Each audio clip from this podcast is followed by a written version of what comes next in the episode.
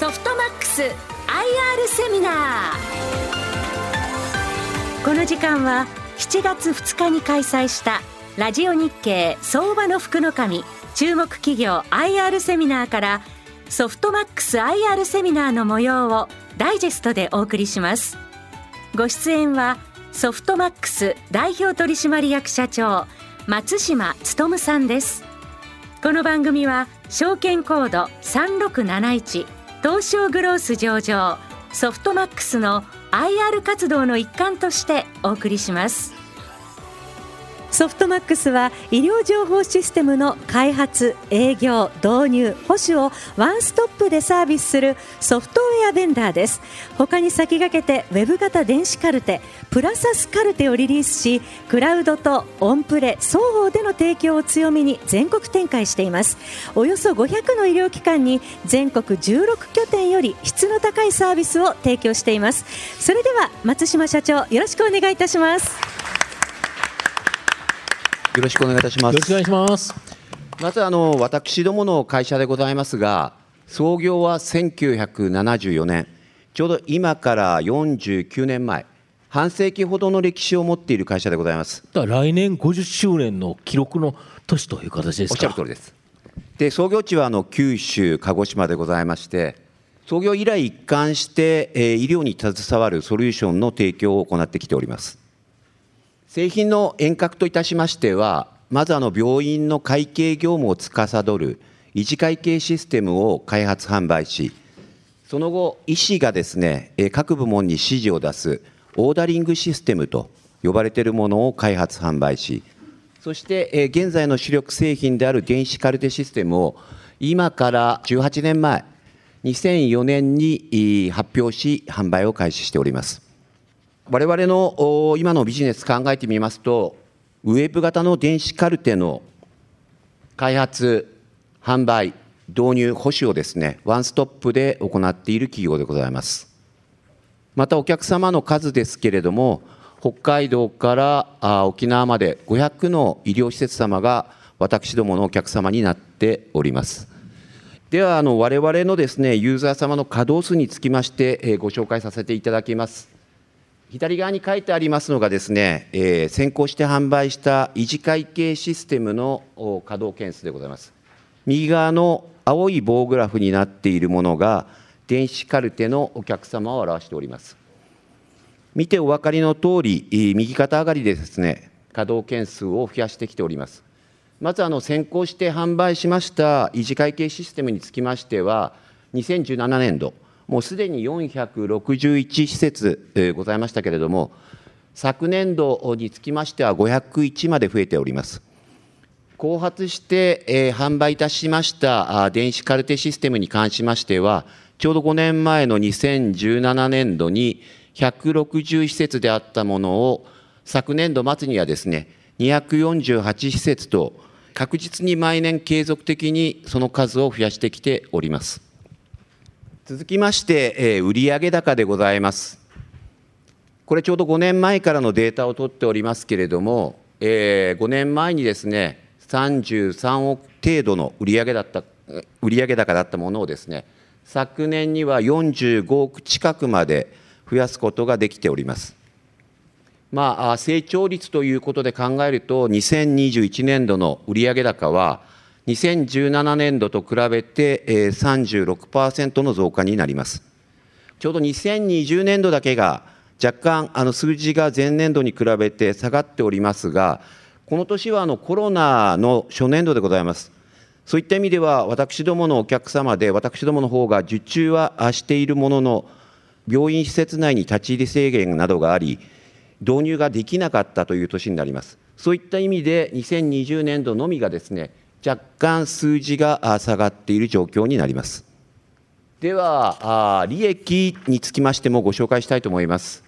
こちらのチャートはですね、営業利益と当期純利益を表しております。利益につきましては、見てお分かりのとおり、2017年度から毎年継続的に利益、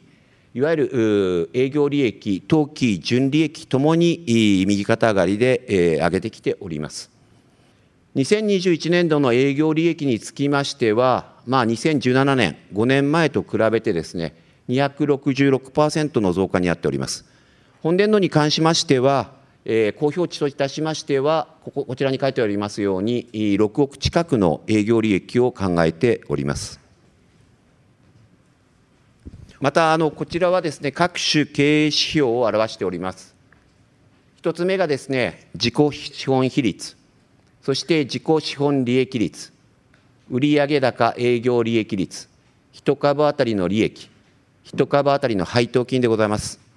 見てお分かりのとおり、毎年すべての指標について、え改善傾向でございます。では、我々のですね、電子カルテの特徴につきまして、ご紹介したいと思います。まず、あの我々が考える電子カルテの位置づけにつきまして、ご紹介させていただきます。医療に関わる大きな社会課題といたしましては、まず政府という切り口では、まあ、医療費の抑制が必要となってまいります。厚労省の社会保障審議会によりますと、2022年度、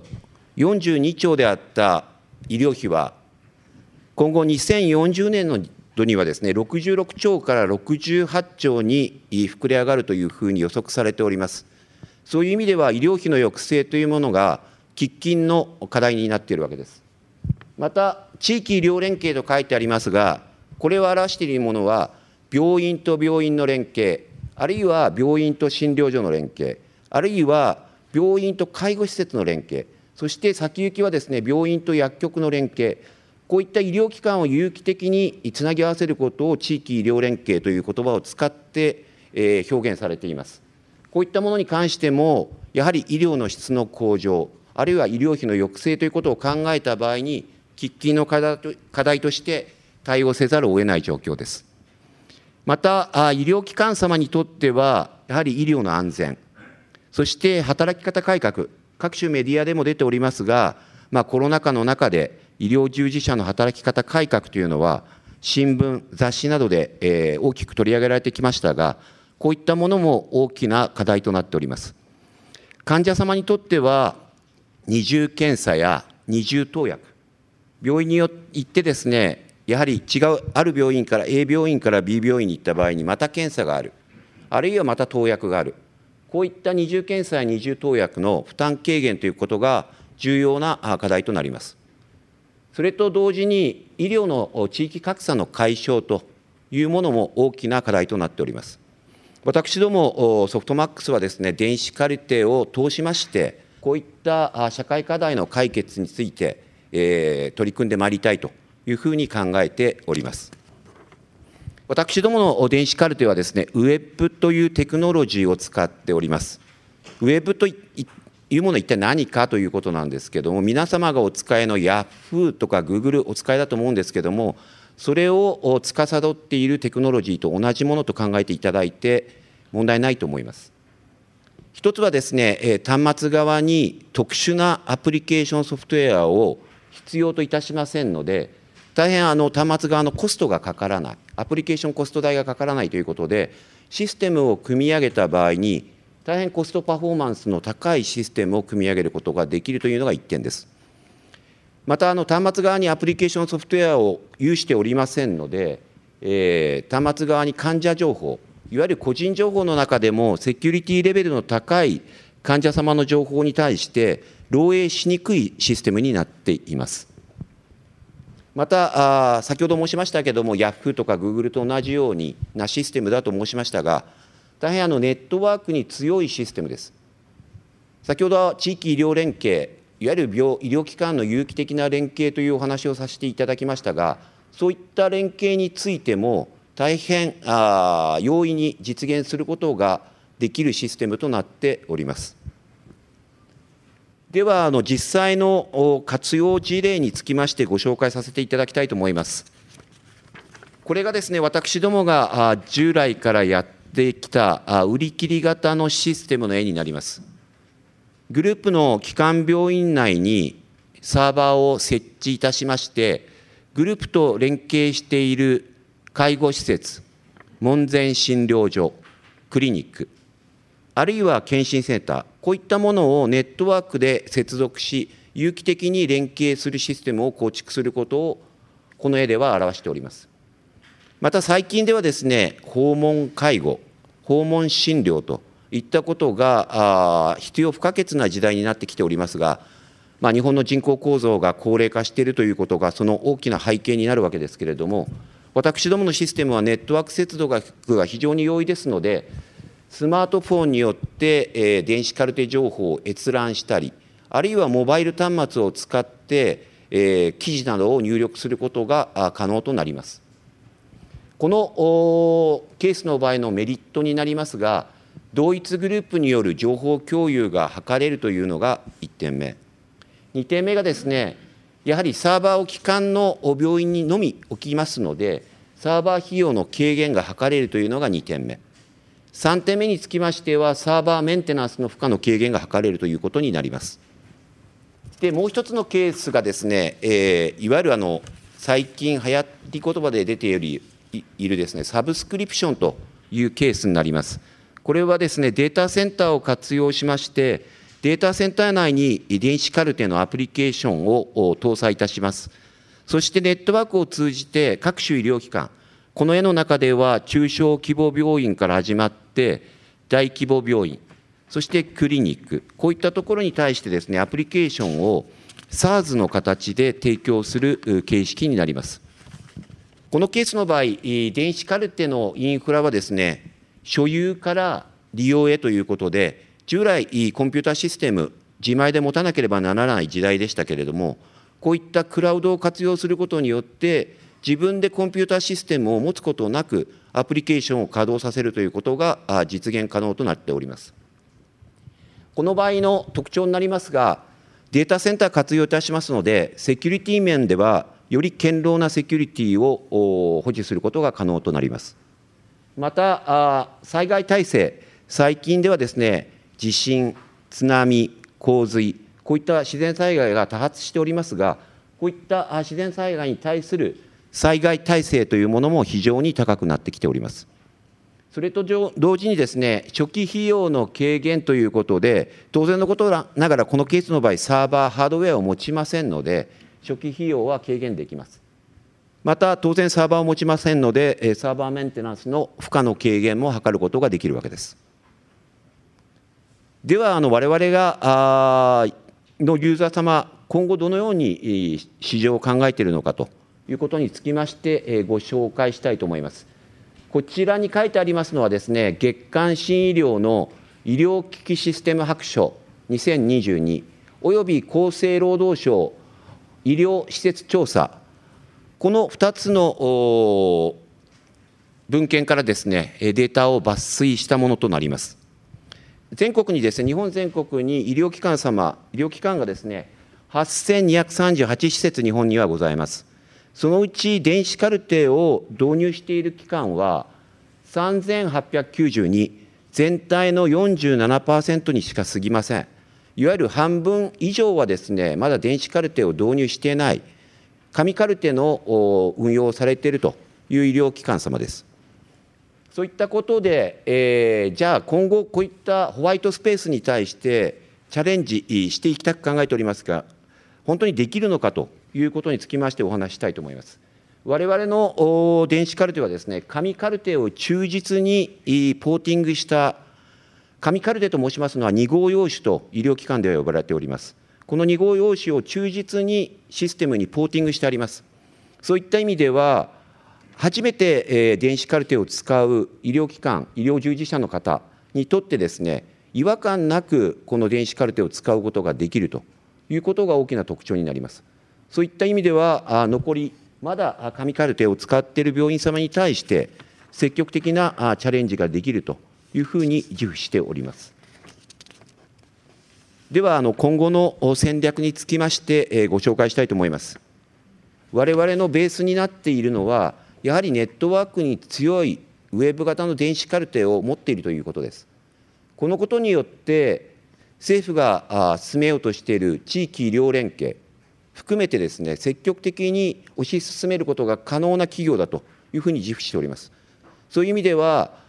政府の方針にのっとった形で、このウェブ型の電子カルテシステムの復旧に努めていきたいというのが戦略の第1番目です。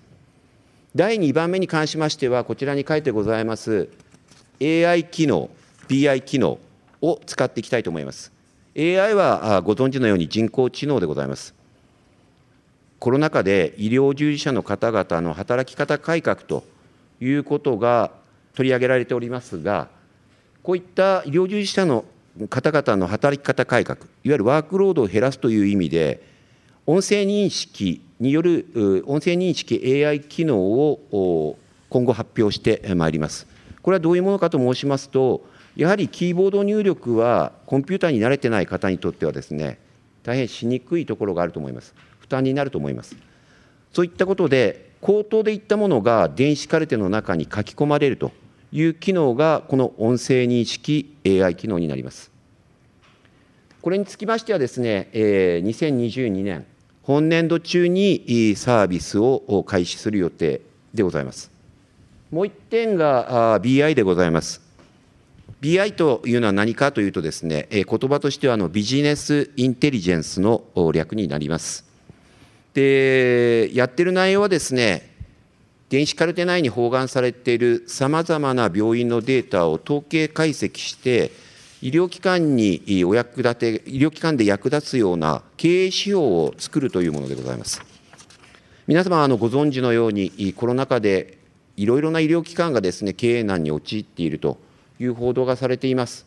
そういった中で、えー、私どもとしては、少しでも医療機関様の、医療機関のお役に立てができるように、この BI 機能につきまして、すでに昨年のですね、3月に発表して販売してきております。ただ今後ともまだ使い勝手の面でですね、より良いものをご提供したく思っておりますので、機能的には今後もエンハンスして、機能強化を図っていく考えでございます。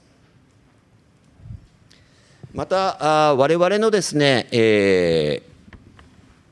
ー、働き会とですね、働き方改革の推進という意味では、積極的な人材採用をしてきております。急速にあの業用が拡大しておりますので、やはり社員数をどんどん増やしていこうというふうに考えております。2018年度にですね、162名の社員であったものを、昨年末では196名に増やしております。その他に昨年に関しましては、パートナー企業様と連携しておりまして、約18名の方のサポートをいただいております。総勢214名のメンバーでですね、500の医療機関様に対してサポートをさせていただいているというのが現在の状態でございます。もう一つがですね、社員教育になります。社員教育に関しましてはですね、昨年度から外部機関を積極的に活用して社員の教育に努めております。また、働き方改革の推進という意味では、社員の給与の増加を図っております。本年度も5月26日付でですね、日経新聞に記事が載っております。初任給を5年前と比べ、49%引き上げた企業として紹介されております。また、女性活躍の場の拡大という意味では、バックオフィスのみならずですね、営業部門、導入部門、開発部門、すべての部門で女性が活躍しております。また、育休明けの復帰率というものも非常に高くなっております。先日、あの小池知事が育業という言葉を使われておりましたけれども、この育業明けのですね女性の復帰率は、大変高いものになってきております。また、男性に関しましてもですね、男性の育休や有給消化率の向上に積極的に努めてきております。最後になりますが、私どもの株価につきましてご紹介したいと思います。えっ、と、これはですね、えっ、と、6月23日のデータになりますけれども、790円でございました。また、あの、見ていただきたいのは、この所有者別株主構成比でございます。全体の6割がですね、個人その他の投資家の方になります。そういった意味では、本日お話した内容およびですね、私どもの各種データ、吟味いただいてですね、ぜひとも株主への検討をお願いできればと思っております。社長どうもありがとうございますでやっぱり御社ってものすごく安心な企業ですよねやはり49年もう来年50周年。でしかも全国10が15カ所に拠点を持ってえー病院をやはり拠点それだけの拠点に提供しているということですよね。あとすごいのが売上高伸びてる。利益伸びてる。分かるんですけどその中でやっぱり利益率が急速に上がってるじゃないですか。おっしゃる通りです。売上高って数十パーセントしか伸びてないのに利益は266%ということは3倍増ということですおよね。これなんでこんなに利益率例えばその2017年度は売上高営業利益率が4.9%まあこんなもんかなという会社さん多いと思います。で、えー、と2021年度は13.1%やはりこのビジネスで2桁の、えー利益率がある会社ってなかなかないんですけどなぜこんなに利益率上がったんですか？一番大きいのはあの装置産業と違ってですねあるレベルまでいくとですね利益が急速に上がるという仕組み作りができるうビジネスになります。まあ、電子カルテその御社が開発されて開発費用とかいろいろかかりますよねメンテナンス費用とか、まあ、これはまあ確かに一定的でそれがえー100の病院が使おうが200の病院が使おうが大して変わらないということですかおっしゃる通りです。おっしゃる通りです。損益分岐点を超えたら利益率が急速に高まっていくということですよね。おっしゃる通りです。なるほどあと御社のところでやっぱり特徴的なのがこのウェブ型のウェブテクノロジーやっぱここのところってやっぱり使いやすいんですよね。そうですね。あのヤフーやグーグルと同じように、うんブラウザーでってはいいうことですよねはいブラウザーベースでできますのではい使い勝手はいいと思います。そうですよね今まで普通の人がやっぱりいろんなブラウザーでいろんなソフトウェアあれをが画像を見てるという形でこの一個一個のアプリケーションじゃないっていうところが非常に便利ですよね。もうおっしゃる通りでございます。なるほどそうすると御社のところっていうのはで、えー技術が進んでも少しずつちょっとずつ改定していけば十分対応できるっていう感じですか、、はいそのように考えております。なるほど。で今まではこのプライベート型オンプレシステムっていう販売が主体だったのが、えー、とだ徐々にこの月額課金の方に移っていく。本来的に言うと月額課金にすると初年度のあの金額は落ちますよね。おっしゃる通りです。落ちます。そうですよね、はいバコーンと今まで売って売上高が上がってたという形なのが月額課金にすると初年度自体は落ちるけどだけど御社売上高利益伸びてるっていうところは将来的にはより安定的な収益源となっているということですか？おっしゃる通りです。あのやはりいサブスクリプションのビジネスを行うことによって、安定収入が、あーのお割合をですね増やしていこうと考えておりますんで、そういう意味では将来にわたってあ売り切り型のようにですね上がったり下がったりということがないように安定的に右肩上がりで上がれるように、ビジネスモデルをお変えてきている最中でございます。なるほどこの場合やっぱり重要なのが解約率っていうか、まあ、せっかく取ったお客様が、えー失われるとこれはこれで、えーしんどいなという形になるんですけど御社の場合これなかなか解約されにくいですよね。あまり解約はされてない状況だと思ってます。まあ、病院としては1回入れた電子カルテシステムみんながそれに慣れてるのに、えーそれを変更するっていういわゆるスイッチングコスト切り替えコストというのはすごく高いですよねおっ。しゃる通りですね。とすると一番最初に入れるっていうのがやっぱり重要なポイントですか？おっしゃおっしゃる通りです。あーなるほどであとその医療機関から言えばやっぱり使いやすさってすごく重要かと思うんですけど御社の場合この紙カルテを忠実に再現やはりこれがやっぱり人気の一つですか？おっしゃる通りです。あのやはりい初めて紙からですねコンピューターに移すとキーボード入力に慣れてないとか、すごく不安だという高齢のあの医療従事者の方も多数おられます。はいでそういった方々に今使われている紙カルテのイメージでコンピューターシステムを運用することができるということをご紹介するとですね、安心して、えーお使いいただけますしまあ、あの非常に取っかかりがいいという言葉が一番いいと思うんですけども、もう最初からコンピューターはダメということを言われないで、えー、徐々にコンピューターに慣れていっていただけるというふうに考えております。なるほど、あと、この音声認識も非常にいいかな、やはりあのお医者さんっていうのは、その本来は診療時間、これが一番大切というかその患者さんと、えどれだけの時間、えーと、きちっと診察にお使いいただけるか、まあ、患者から言うと私のことをよく見てきちっと説明してきちっと話してくださいというのになんか診療時間が短かったり、まあ、順番にっていう形でしかも長く待たされたりっていう形なんですけど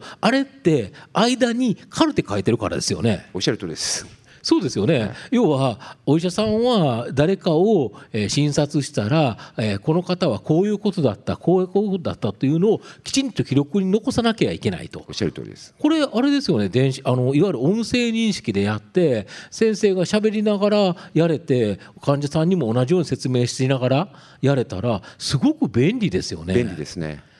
そしたらそこが短縮になれば先生はカルテというものを、まあ、確認するだけでいいわけですよねもう実際に診察しながら要は喋って、えー、入力していけばそしたらより診察に多くの時間が割けますよね。おっしゃる通りですそうするとすごくその医療現場でも役立つし患者さんにとってもこれすごくいいことですよね。おっしゃる通りだと思います。なるほど。で、え今後のところなんですけどやはり医療 DX という形でですね、まあ、いろんなことがやっぱり DX 化することによって生産性がアップされると。この中ではやはり御社のシステムを活用する。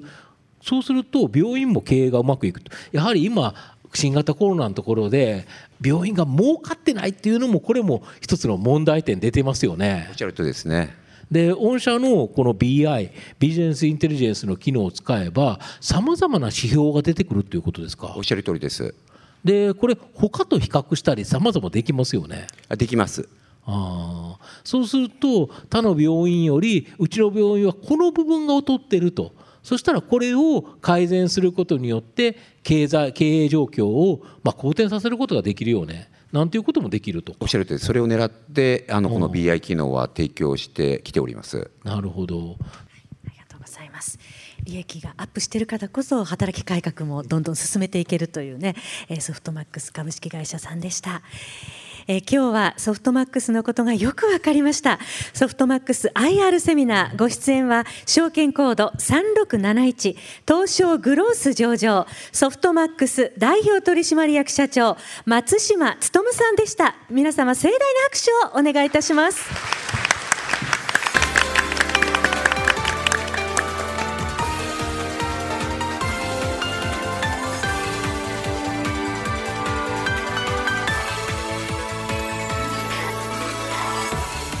ソフトマックス IR セミナ